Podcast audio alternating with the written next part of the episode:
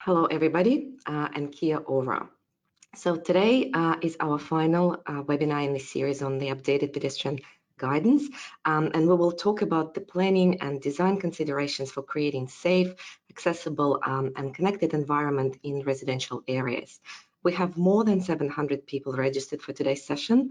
Um, welcome to you all, and thanks for joining us. My name is Ekaterina. I'm a communications officer at Austroads, and I will be moderating today's session. First of all, I would like to acknowledge the Australian Aboriginal and Torres Strait Islander people as the custodians of the land from which we are broadcasting today. I pay my respect to elders past, present and emerging. I also acknowledge the Treaty of Waitangi and Maori as the original people of New Zealand. Um, a little bit about Austroads. Uh, we are the collective of uh, Australasian transport and traffic agencies, and our focus is to support our member organizations to deliver an improved road transport network. The project uh, that we are focusing on today was delivered under the Transport Network um, Operations Program, which is managed by Richard Del Place. Uh, a bit of housekeeping for today. So our presenters will speak for 40 minutes, and then we will have a Q&A session for 15 minutes um, a few handouts for you today. On the right-hand side of your screen, you will find um, in the handout section of your sidebar, you will find the report. Today's session is based on presentation slides um, and the navigation graphic that explains um, where to find the updated content in the Austroads guides. There's also a question section there, so please use it to send us your questions for the Q&A at any time during the webinar. If you could uh, note the slide number that your question relates to, that would help um, help us answer your question as best as we can. Um, you can also use that same questions box uh, if you have any technical problems, but a quick tip, if you lose sound or your picture freezes, the issue is most likely with your internet connection. So leaving the session, closing the browser and rejoining uh, the session via your registration link usually helps. Um, this session is being recorded and we will let you know when the recording is available on our website. Um, and you can also find Austroads in your podcast app. So our presenters today, um, again, Anne-Marie Head and Jeanette Ward from Abley. We will first hear from Anne-Marie. She's um, an Associate Director at Abley, where she's the key member of the People and Places team, which is focused on planning and designing complex urban environments for safe and healthy people. Anne-Marie has a specific interest in planning um, and designing for active travel modes and understanding the multiple benefits that those modes bring to individuals, the community, and the planet. And our second presenter is Jeanette. She is a technical director at Abley and also a member of the People um, and Places team. She has a diverse engineering background that allows her to see urban environments from a range um, of different perspectives, and she also has a specific interest in street design. Jeanette uh, has been involved in a range of industry uh, guidance projects, and as a practitioner, she understands the level of detail people require for various topics. Um, a very warm uh, welcome to um, Jeanette and Anne-Marie, and I will now hand over to Anne-Marie. Thanks, Ekaterina, and welcome everybody today. So as you probably know by now, this webinar is one of a series of seven that we're doing. Today is the last one, um, and you can get some links to all of the other ones there um, if you haven't watched them already. These next few slides about the project we've covered off in more detail in, in the previous webinars, but we really do hope that this suite of seven webinars has helped bring to life the key principles that we've been talking about. And thanks um, again to the Austroads working group, um, the people shown there have been um, a lot of help to us. We undertook the research phase of this work some time ago now, and we recognise there are new techniques and practice evolving all the time. Um, of relevance to this um, particular webinar is the research about classifying, measuring and valuing the benefits of place on the transport system, which has been published since we completed our work. And also just a note that Austroads develops guidance with input from the jurisdictions, but it's acknowledged that some jurisdictions will retain their own guidance for, for some topic areas. And just a clarification as well, that this project did not produce a new guide relating to pedestrian planning and design. We've had some questions coming through that refer to a new guide, so we thought we'd just clear that up. The new and updated guidance um, that we developed has been integrated into the Guide to tra uh, Traffic Management and the Guide to Road Design parts. So the Guide to Traffic Management changes were made last year and the changes to the Guide to Road Design will be made in due course. Um, it's worth also noting that the research report shown there on the left um, also made recommendations for future consideration by both the Transport Network Operations and the Road Safety and Design programs. So these were related to subject areas where we considered more research is needed. Uh, some of the key recommendations were that research be undertaken into the travel speeds and design related issues of personal mobility devices. So taking into account the maximum allowable um, speeds under the applicable jurisdiction. Um, and research into the impact of cognitive impairments on transport planning and design is also required, as well as things like pedestrian wayfinding guidance and guidance on pedestrian modelling. So those were some of the recommendations that came out of that report, and I'd suggest you go and have a look there if you're interested in more detail. And just a reminder that there is a navigation graphic available from the handout section of your toolbar, so that might help you find what you're looking for within those two series. So this webinar today is about how to ensure pedestrians are planned and designed appropriately um, in residential areas. We've also indicated where to find the guidance in Austroads. There's no specific part for residential areas as there is for activity centres that we spoke about earlier in the week but um, the Guide to Traffic Management Part 8 um, does have guidance on local street management that can be useful um, in residential areas. Again, we've included references in the bottom left-hand corner of the slides and used colour coding um, as shown there. And just a reminder that the design-related updates we recommended are still to be incorporated into the Guide to Road Design, um, but the bulk of the recommended changes have been included in our webinars, and we also had a handout on crossing design that we talked about in the crossings and intersections webinars. Um, these, um, the guide to road design part and section numbers also might change in the future because there's another project looking at reframing those parts, so just be aware of that. And we've also got some project examples that we'll present today, but they're not included in the guides. So an introduction to residential areas. So a residential area is a place where people live and often includes neighbourhood shops, cafes, schools and also community facilities. Some typical features that you might find are a concentration of people activity generally at the start and end of the day associated with work and schools and um, some pedestrian activity across the day as people walk to access other activities and also for recreation and enjoyment. There is a predominantly residential land use, but um, it can also include mixed uses. Um, this example here is in Auckland, and it's a housing development, development known as Stonefields. There are a range of property sizes and house types, and some neighbourhood shops and a primary school. And Jeanette's going to talk about this one as a project example a little bit later on. So there's no definition um, of residential areas in Austroads, but they can be classified by the density of the housing. So you can um, call that low, medium and high density housing. Um, also, its location in the wider urban area, for example, its proximity to activity centres and community facilities, and also the availability of public transport and walking and cycling connections. All of these aspects can impact the walkability of the area and associated design as we'll discuss in this webinar today. It's important to note that Austroads guides are not land use planning guides, but they, they do promote the integration of land use and transport planning and recognise that urban developments that are remote from public transport services and walking and cycling connections um, will, are unlikely to contribute to a walking environment, walkable environment. There is a recent um, international movement towards 15-minute communities um, that's gained traction since our research and it makes total sense. There's a link there to a website that gives you some more information and ideas about that. So why would you initiate a residential area project?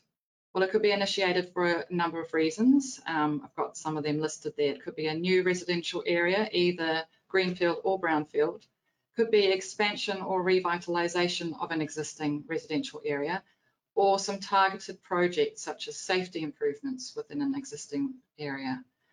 This example here is the Tamaki Regeneration Plan that is taking a neighbourhood by neighbourhood approach to understand the specific needs, opportunities and challenges of each residential area and the families who live there.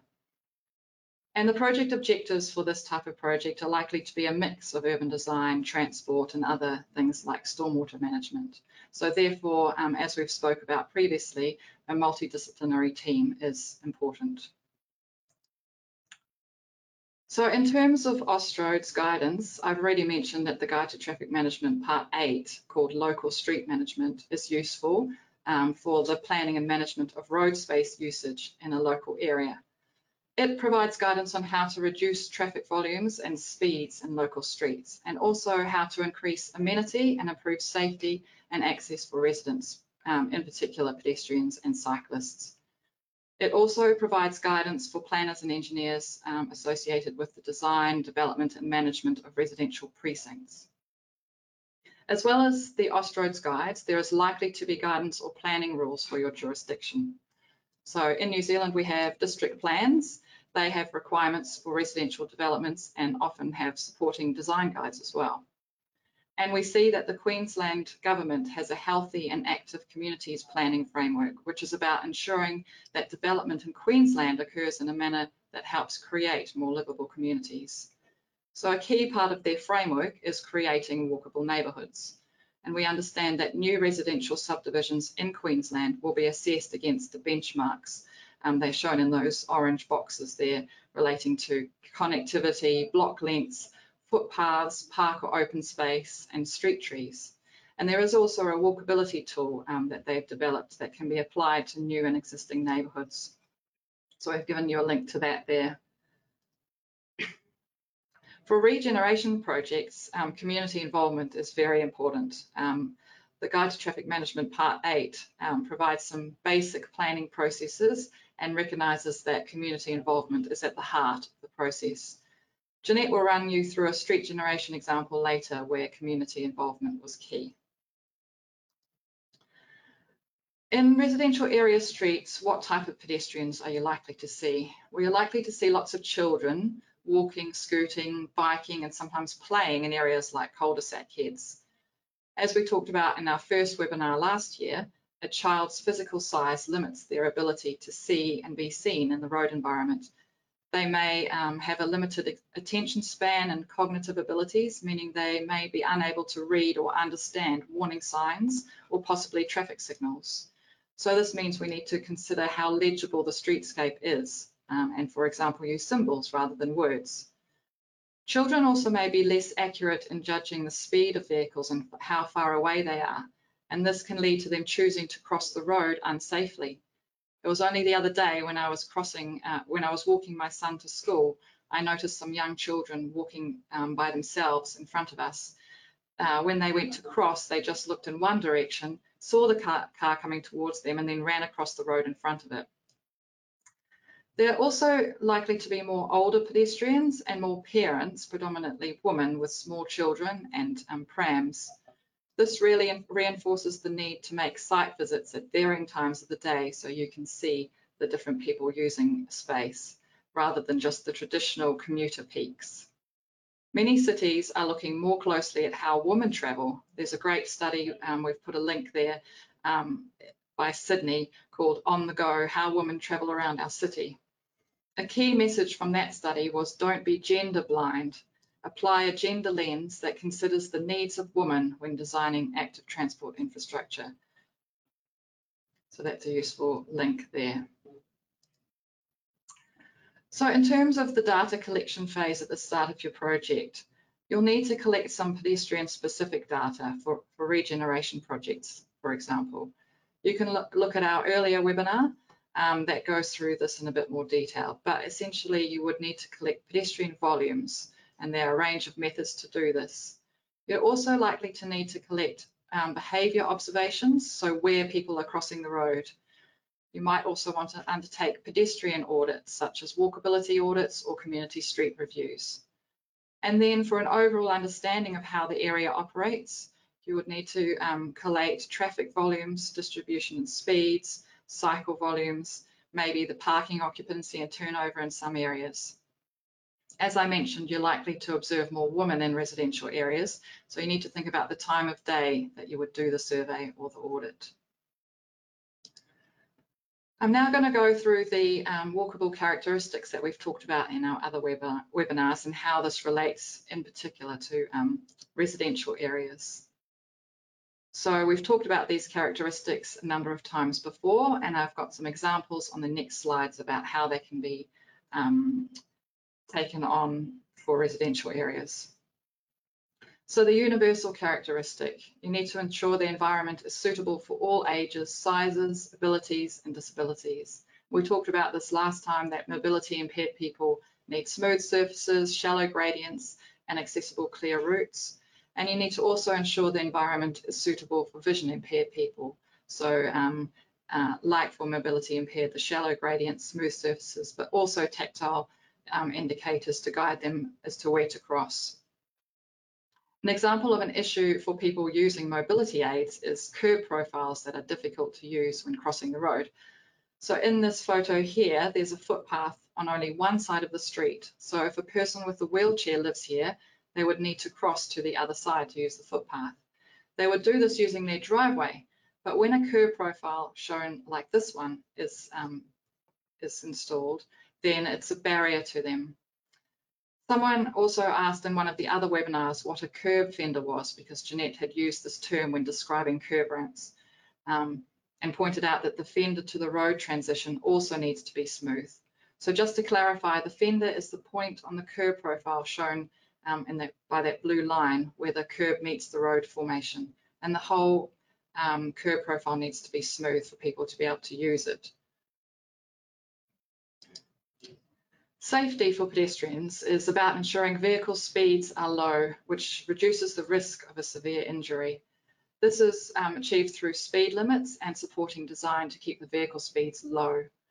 Most residential streets um, in Australasia still have 50 kilometre per hour speed limits, but there are many areas that have adopted 30 or 40 kilometre per hour um, limits. And Jeanette will go through some examples of areas that have taken um, an area-wide approach to reduce speed limits. I, I, guess I'd also like to say that the slower the speed, the better. Um, so, so that's a journey that we're on to get these slower speeds. The key to providing a secure environment can be achieved through applying crime prevention through environmental design principles that we've talked about in several of our webinars. Visibility and the ability to be seen is a key principle. So the example in the top photo is a, is a good example of a straight access way between streets with low and see-through um, adjacent fencing to the properties. The bottom photo is not straight and has high solid fencing, so there's little passive surveillance. Um, appropriate lighting is also important and it allows people to see and be seen. In residential areas, the need for lighting and access ways will need to be balanced with the impact on adjacent residents. As we've been saying in the webinars, it's important to work closely with um, urban designers, lighting engineers and CPTED experts on this. Paths need to be accessible, and we've used this example of a telecommunications box blocking the path for wheelchair and mobility scooters. This is not acceptable.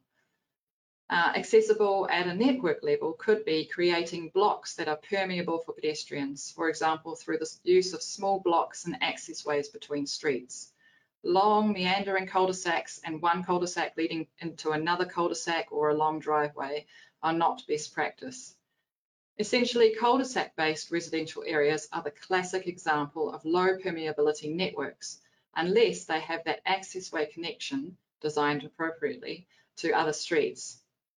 Some sites can have challenging topographical constraints, such as waterways or slopes. So some councils have created guidance to help developers think differently, such as this example here from Kapiti Coast District Council, where they've um, given some ideas of what's good design and what's not good design. At the street level, walking routes should connect to other streets or paths. And as I just mentioned, cul-de-sac neighbourhoods are generally not connected. They could be improved by connecting cul-de-sac heads to streets um, for walking, but that can be costly due to the property purchase. It could be part of a longer term plan that can be implemented when a property is subdivided. To be legible, walking routes should be obvious and inviting, for example, by including crossings on the direct route to destinations such as bus stops, schools, reserves, or activity centres. This example here is a residential area um, with a school in the top of the photo and a community centre and park on the other side of the road. And there are some access way connections. The crossing points shown by the blue arrows are located on obvious alignment, alignments. In terms of legibility, it's unlikely that wayfinding will be necessary in a residential area because pedestrians are generally familiar with that area. Reducing the traffic speed will make people feel more comfortable, but also the path widths need to be appropriate for the demand so you avoid uncomfortable and potentially unsafe conditions. Also, path surfaces should be smooth to walk on with no trip hazards. And street trees can provide shade and that improves the comfort as well. In terms of convenience, this could mean continuous, efficient routes unimpeded by obstacles Obviously, wheelie bins create a weekly challenge if you have those on the street. Crossings need to be well located on desire lines. Here's Jeanette's favourite crossing again, um, and the refuge the, has a crossing on either side of the intersection where people want to cross. So that gives people options and makes it convenient. And finally, um, a pleasant, the pleasant characteristic. Seating can be provided for people to rest, linger and socialise in residential areas and as I mentioned um, a minute ago, street trees um, can help make a street more attractive and pleasant. And here are some examples of some street art in residential areas that can make a place um, more vibrant and attractive. So just a reminder to please send us any questions you might have, and if you can, let us know the slide number, that's very helpful for us. I'm now going to pass over to Jeanette, who's going to talk through the planning and design considerations. Thanks, Emery. So we'll start off talking about speed management, because as Emery has already mentioned, uh, this is a really important part of creating a um, walkable residential area. So many areas are adopting lower speed limits. And the example here is actually a 40k in our zone, which was created in a suburb of Christchurch called Charleston many years ago. And at that time, it was quite groundbreaking. It also now has a 30k street through the middle as part of a neighbourhood greenway cycle route. Here's another example of an area-wide approach. So Queenstown Lakes District Council have recently changed all their 50k residential urban streets to 40k an hour speed limit. The image here is Queenstown, but they've also made changes to other urban areas in the district. Council stated that reducing the speeds in these areas will make a big difference in improving the safety of our roads for all, all users, such as school children, pedestrians, cyclists, horse riders, heavy vehicles, commuters, and visitors. So essentially selling this change on a basis of an outcome to all people using the street. But of course, in the media, there were headlines such as, who's to blame for the 40k speed limit? With many people asking why it had happened and what supported the claim that lower speed limits would improve safety. I think we should be showing the public that graph that Emery showed earlier around the probability of death and serious injury at various um, speeds. We should be showing the public this on a more regular basis. I showed it to some councillors not so long ago when they were considering a 30k uh, town centre speed limit. And one of them said, well, that's a no-brainer, isn't it? So within residential areas, you will find um, schools. So school, school speed zones are another way to support more walking and cycling to improve overall safety at schools. There is some specific school crossing um, details also in um, Guide Traffic Management Part 6 and Part 4, because crossings are also an important part of um, residential streets with schools and usually they are within a speed limit zone. There are a range of speed management devices that can be used to reduce speeds. So some are shown here for a stretch of street near my house. So along this length of road, we have um, a raised safety platform at the far left that still facilitates two-way flow.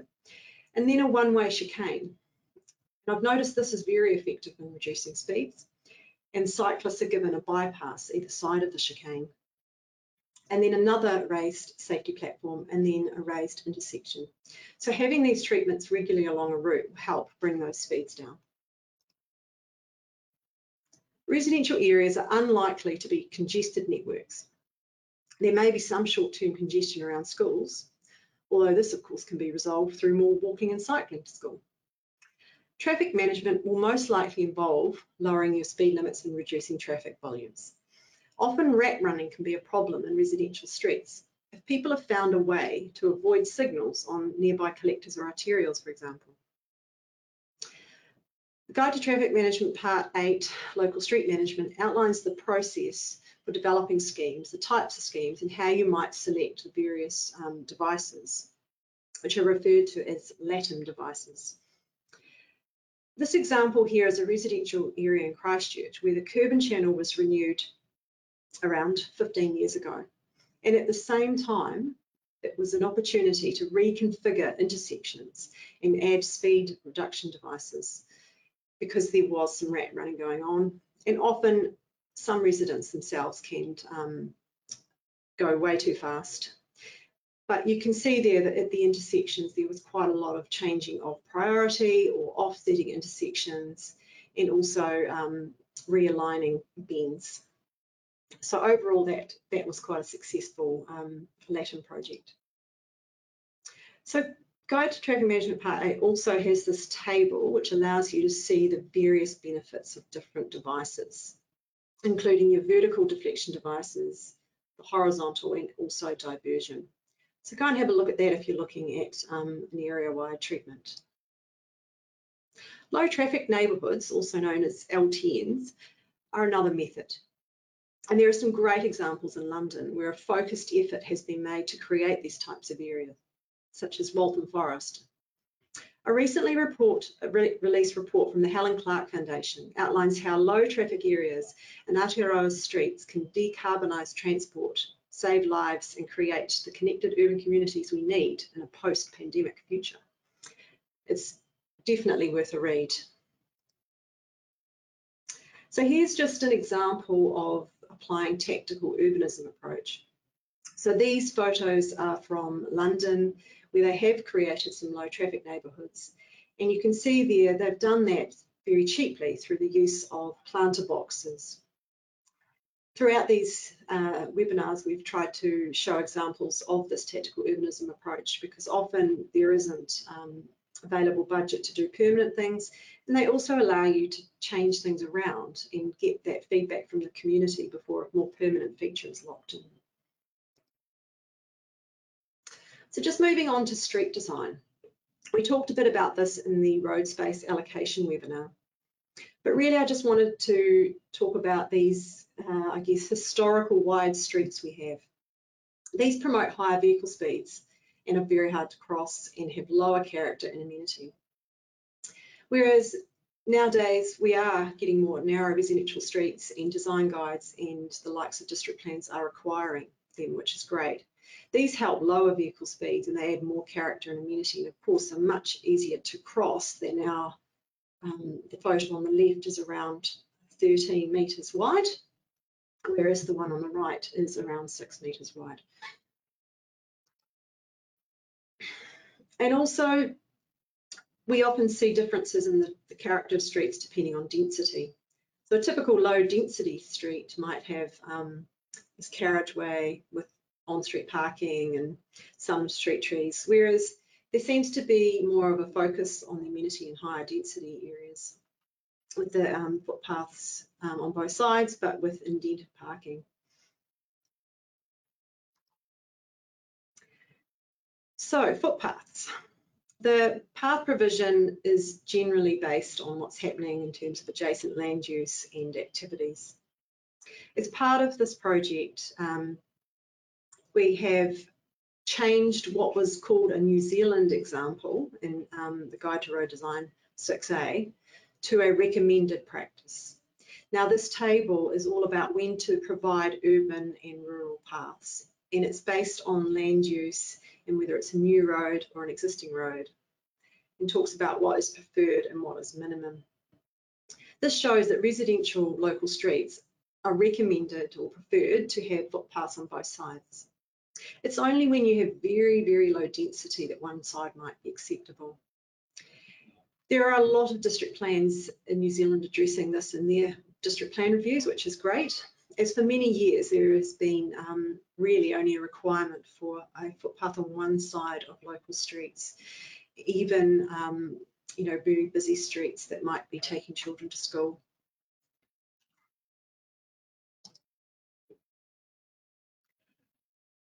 Residential area footpaths need to be wide enough for the demand. And like I mentioned, it's often based on um, things like the density in schools. But there may also be activity centres within residential areas. It is important to consider the clear accessible route when there are areas with street furniture or items such as sandwich boards. The preferred clear route should be against the building line if this is straight. In the Activity Centres webinar, I showed a picture of a scenario where the design had a paved area against the building for sandwich boards. This was dem to demonstrate that if for whatever reason that exists, then the paving needs to help differentiate the clear zone. But what I should have made clear was that the preference is for the clear route to be against the building line. When it comes to um, shared paths. Again, we talked about this more in the um, road space allocation webinar. And they may be suitable in some areas due to lower volumes of pedestrians, but you really need to think this through carefully because there are other aspects such as fence heights and the frequency of driveways. Now we've showed you this graphic a few times. This is um, showing the range of operating speeds for different users of paths and how um, essentially that can lead to conflict between them.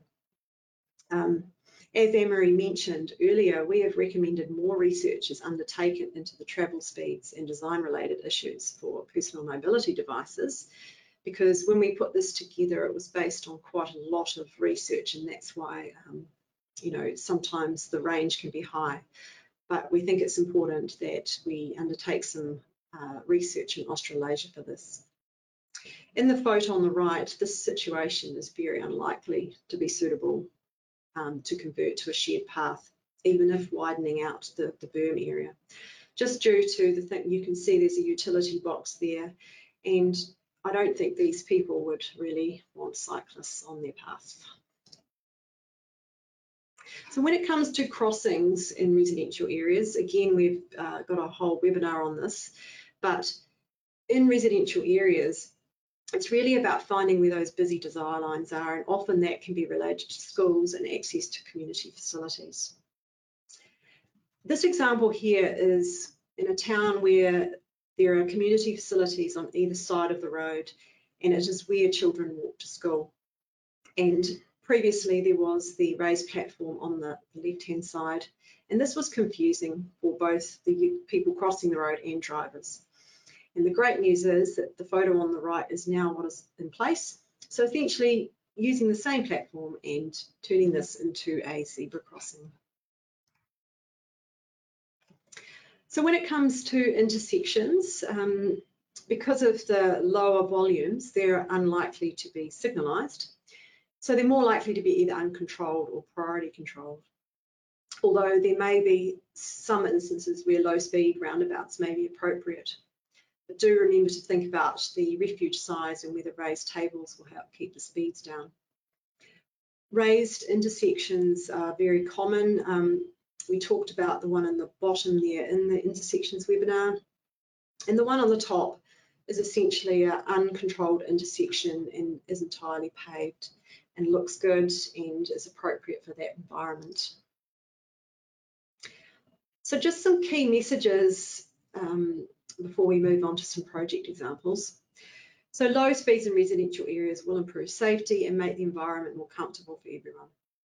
Low traffic neighbourhoods will improve walkability and livability. And I think it's fair to say that the era of wide residential streets is over. So I've got a couple of examples of residential regeneration projects.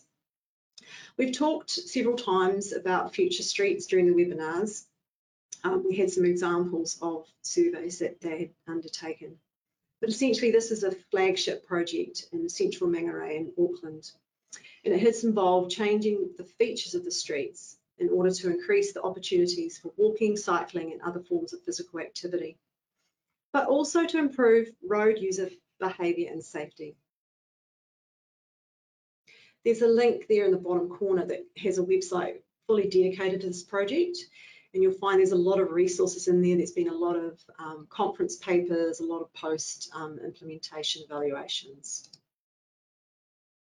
So really, there was quite a number of aims and, you know, when it comes down to it, um, there's a lot of things that aren't even related to engineering or planning. So dogs in the area posing a threat to pedestrians and cyclists was a key um, issue they were experiencing. So working with the community intensely is really the only way you can address these kind of peripheral issues.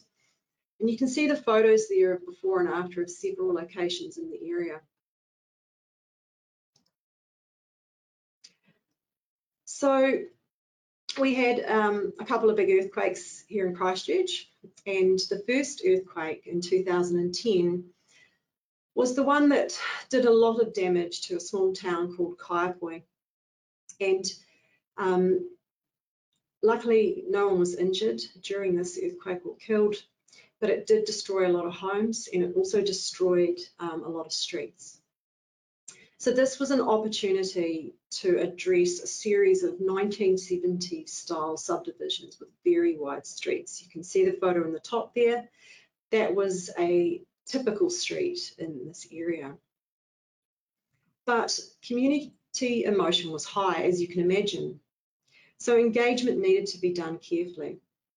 So essentially this project took a really um, involvement type level where we had barbecues, drop-in sessions, and basically encourage the community to come down and join us.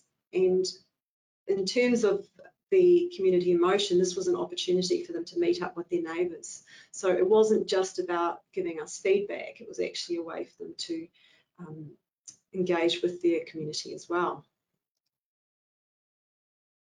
So essentially a network planning approach was taken and recreating a hierarchy as all the streets and intersections looked the same. When I first started working on this project, I got lost several times in this area you had to actually look at the um, road signs to see whether you were going into a no exit street because the design of it was such that you just wouldn't know. So a bit of a reclassification was undertaken. A spine road was created where everything fed into it. It was a very cul-de-sac based kind of environment um, in the top of the, the photo there, but um, one park linked those two areas Opportunities to try and provide more access ways were also investigated. So this, the classification became um, resident street, which was the very, very low volume, a neighbourhood street, a local area street, and then these were all feeding into a spine road.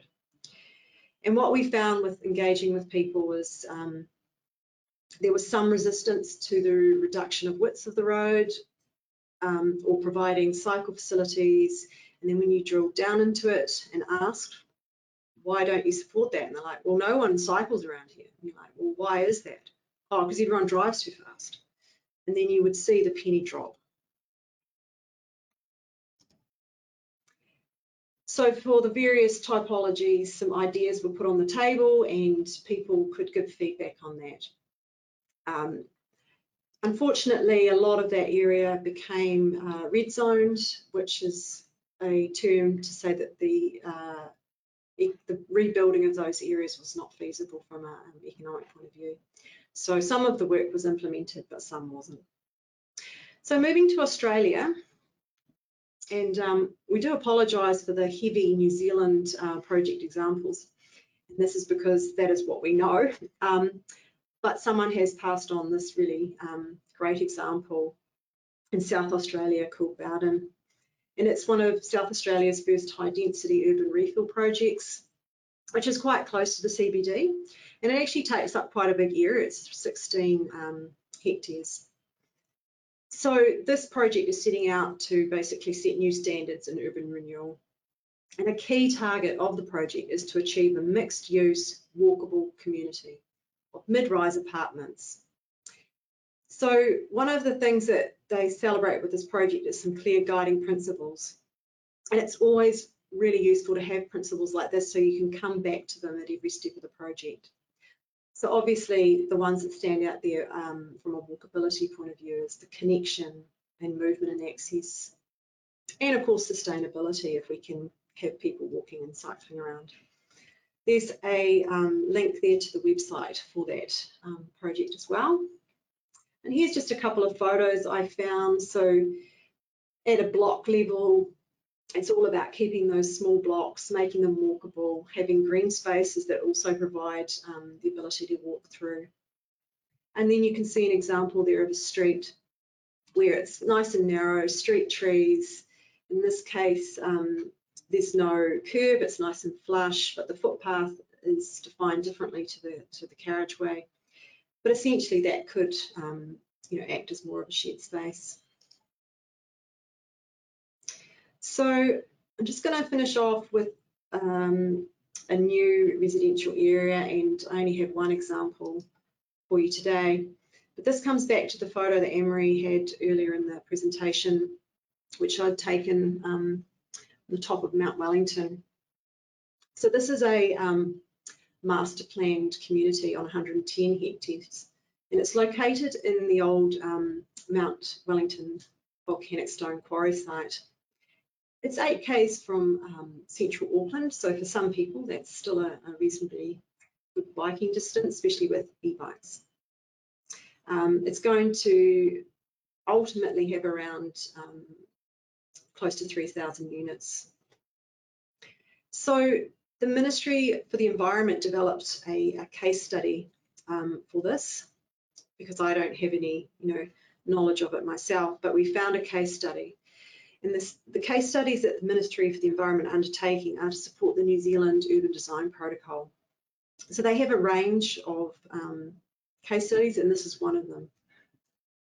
So the case study findings were that Stonefields demonstrates good uh, principles of good urban design, including creating a neighbourhood with interconnected streets and accessible public open spaces. It is an integrated development with clear pedestrian connections to encourage residents to walk to local facilities. And that the interaction between the public and private realm works really well. And that the streets feel safe for pedestrians. I think it also highlighted some um, lessons learnt and some things that could be learnt. So if you want to know more about that, um, do go and have a look at that case study. So as Anne-Marie mentioned, there is no uh, new guide uh, resulting from this work, but there is guidance um, spread throughout the various um, traffic management parts and road design parts. And the road design um, guidance will be um, coming soon, but definitely go and have a look at the guide to traffic management changes. So we're going to move on to some questions. Emery's going to come over here and join me. And we have the questions on our laptop. laptop. Thank you, Marie and Janet. I'm just taking it back. Yep, I'm here for you. I'm going to turn my camera off, but you just tell me what slide you want me to jump right. to. Okay, um, so the first one doesn't really need the slide, but um, someone, we talked about the fender of the curb and someone's mentioned that it's called the lip of the curb in Australia, so that might be helpful for you um, out there. Now there was a slide near the start, there's no slide number, but it was um, about collecting data. Katerina. Um, like, um, oh yeah, one. that one. That one. Yeah. So the question um, has been asked, sometimes the survey um, might not reflect reality. So especially if there's high speed traffic or no, you know, no facilities, I guess. So um, they're asking, are there any other ways to estimate the possible or potential um, numbers of pedestrians? So um, yes, we talked about this um, in our second webinar, so the June that measuring pedestrians webinar talks about some other methods that you can use. Um, the person has also asked if you can estimate um, pedestrian numbers after different types of improvements. I don't think that's necessarily possible because it depends on the context of the area you're looking at. So those um, uh, methods listed in that webinar and talked about in the Guide to Traffic Management Part 3 um, will help you in some respects. Yeah, so I think in terms of trying to predict your after um, numbers, um, one of the methods um, in that list that Emery's talking about was the similar conditions survey, mm. where you might go and find another place that's done something similar, and hopefully they've done it before and after. But I think we're pretty bad at doing that as an industry, and that's something we need to do, and we need to share that information. Mm -hmm. Okay, there was another question with no slide number, but we can just talk to it. It was about um, pedestrian access ways that I talked about um, in the walkable characteristics part. And, and the person has said that many councils are not really looking in, into pedestrian connectivity in these states. Um, I guess we didn't really talk about it, but we do know that um, at least in New Zealand, there are councils that have requirements um, for residential areas in terms of the maximum walkable block distance. Um, so that could be a way of kind of getting some requirements um, into planning proposals or development um, applications for having a, a, small block size, meaning people can walk around the block or um, use roads to walk around the block and then an access way through. So there are ways to measure, I guess, pedestrian connectivity and put it in as a um, as a measurement. Yeah. Yep. Uh, slide 27, please, Ekaterina. It's probably, yeah, so the access way slide as well. Um, this person has said it might be difficult to control what kind of fence homeowners put up. Um, and they've asked how, so you could have a wider laneway. Um, the, the, good practice shows a lighter, wider laneway than, than the poor practice. So what, how wide should the laneway be to allow passive surveillance? Yeah, so that top example there, um, luckily I think there was requirements in the district plan around fencing um, so it was set up right when that development was undertaken. Um, and for that same council, um, they require in their district plan, um, I think it's 10 metres if you're going to have it as a shared pathway. So that allows space for the um, shared facility and also enough landscaping on each side. So 10 metres may sound quite wide, but I think um, it also depends on your planting in terms of what you're going to do along there. You can see there's a few trees down there, but generally it's low planting. So I don't have a precise number. Um, possibly there's been some CPTED research that might be able to help you with that. Okay, Ekaterina, slide 40, please. Um, the person has asked, does this neighbourhood work well? Um, from what I understand, it does. So this is this neighbourhood is called um, it's in Papanui and in Christchurch. in Christchurch, and that involved quite a lot of community consultation to implement that. And from what I understand, I don't live there, so I can't categorically answer that question, but I understand it works well.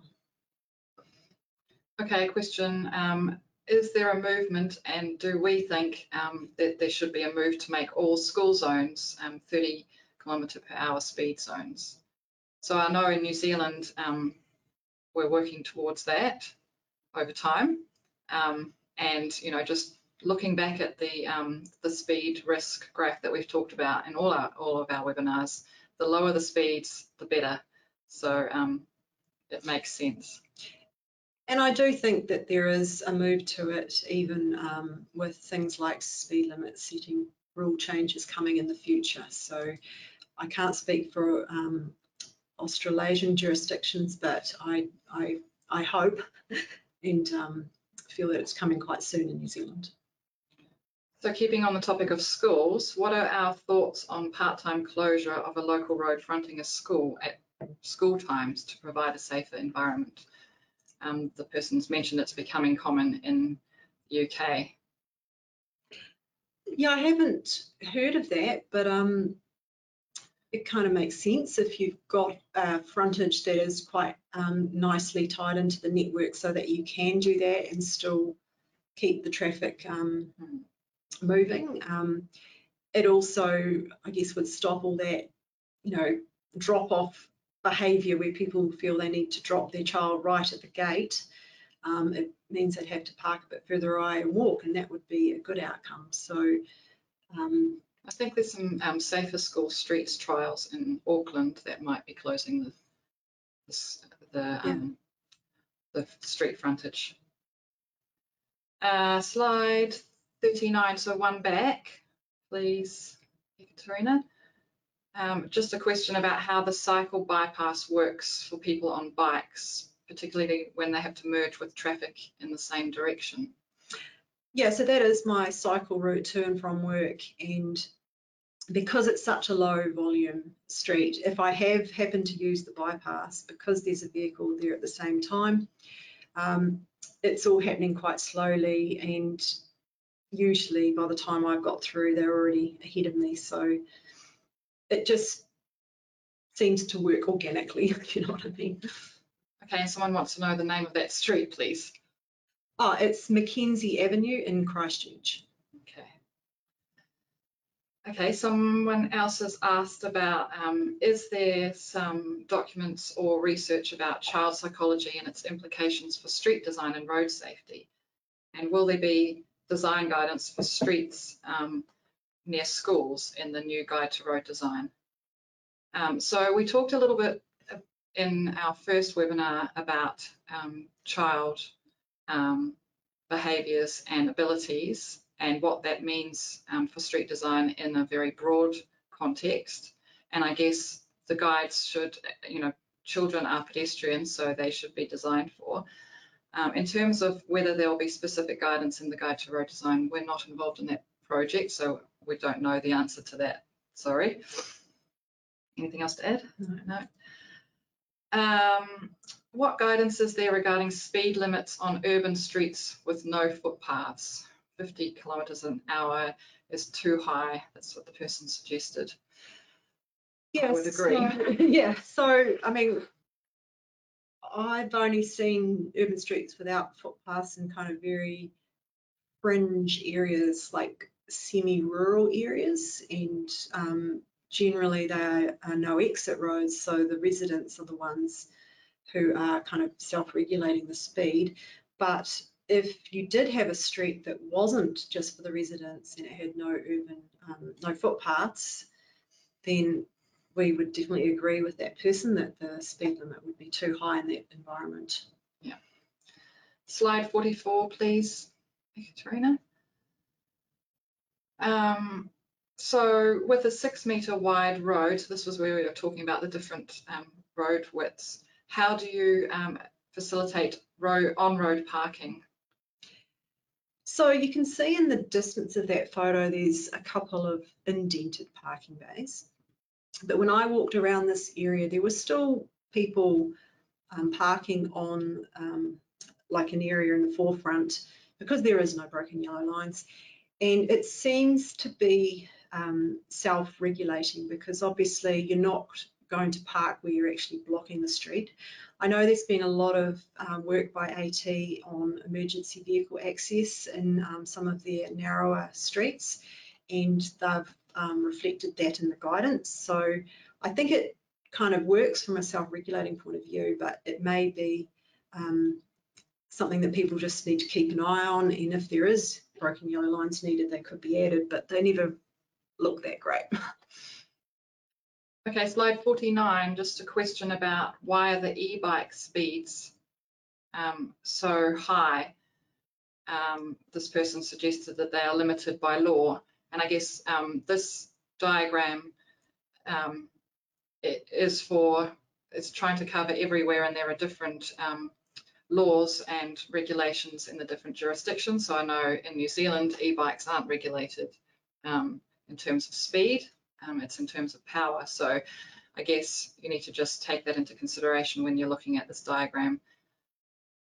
Yeah, and also there are people that Make their own e-bikes. make their own e-bikes. Yes, and they can be quite fast. Mm -hmm. Okay, um, what, question's been asked, what do we feel about the idea of naked street junctions in residential streets? So,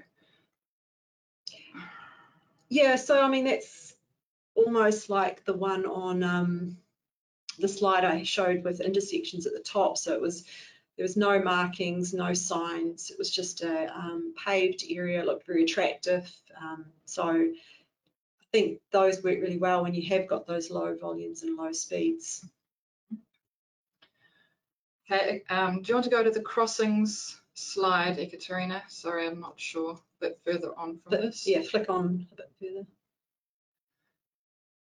So this, yeah, there we go. This person's asked about um, zebra crossings. They think that there's a threshold of vehicle volumes and pedestrian volumes to be met. Um, that that often means um, that you know you don't get the right sort of um, facility. So they've asked, what is the current thinking regarding the need for thresholds to be met? Um, so I think by thresholds they're meaning warrants. So warrants for different crossing types um, have sort of gone out of favour um, because we recognise that there's a lot of contextual considerations that you need to consider when you're choosing a, a crossing facility. Um, so the pedestrian facility selection tool um, doesn't use warrants, but it does um, use different criteria and you input um, different information into that tool and it will give you a range of um, suitable facilities and then you need to look at the context um, of the particular site to choose um, a preferred solution. To answer that question? Yeah, so we've only got about one minute left, Oh, so, and lots of questions. Yeah, there's so loads of questions. we're very sorry if we, we can't get to them. We won't get to them all We'll do one more. Um, uh, which one?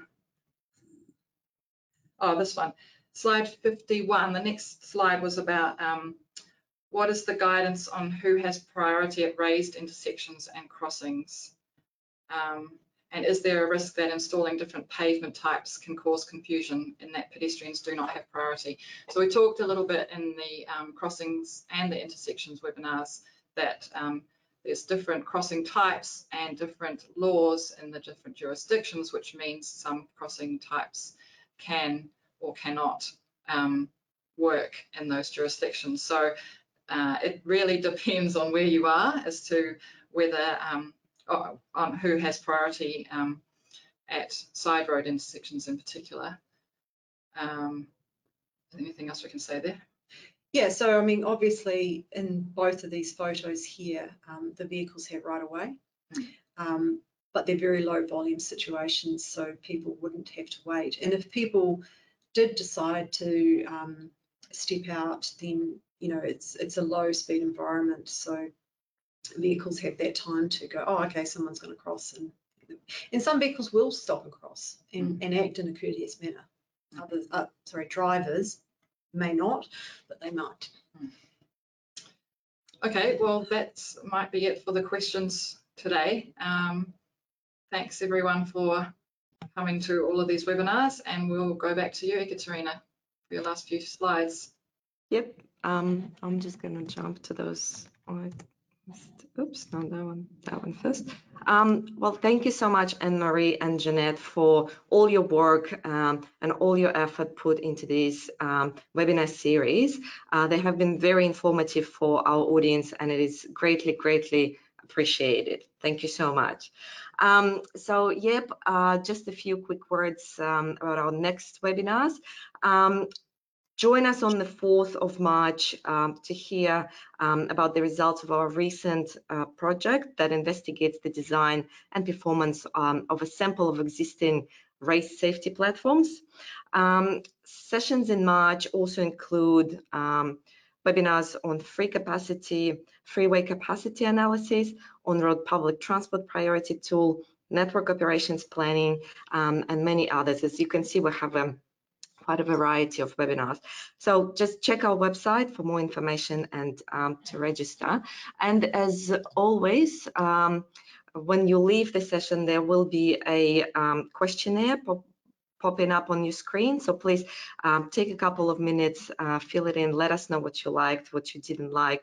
Uh, we do read it all. We appreciate your feedback and we use it to shape our future um, webinar program. So, um, and after the session, you will receive a follow-up email um, with the link to the recording on our website. So thanks again, everyone. Stay well and safe um, and enjoy the rest of your day.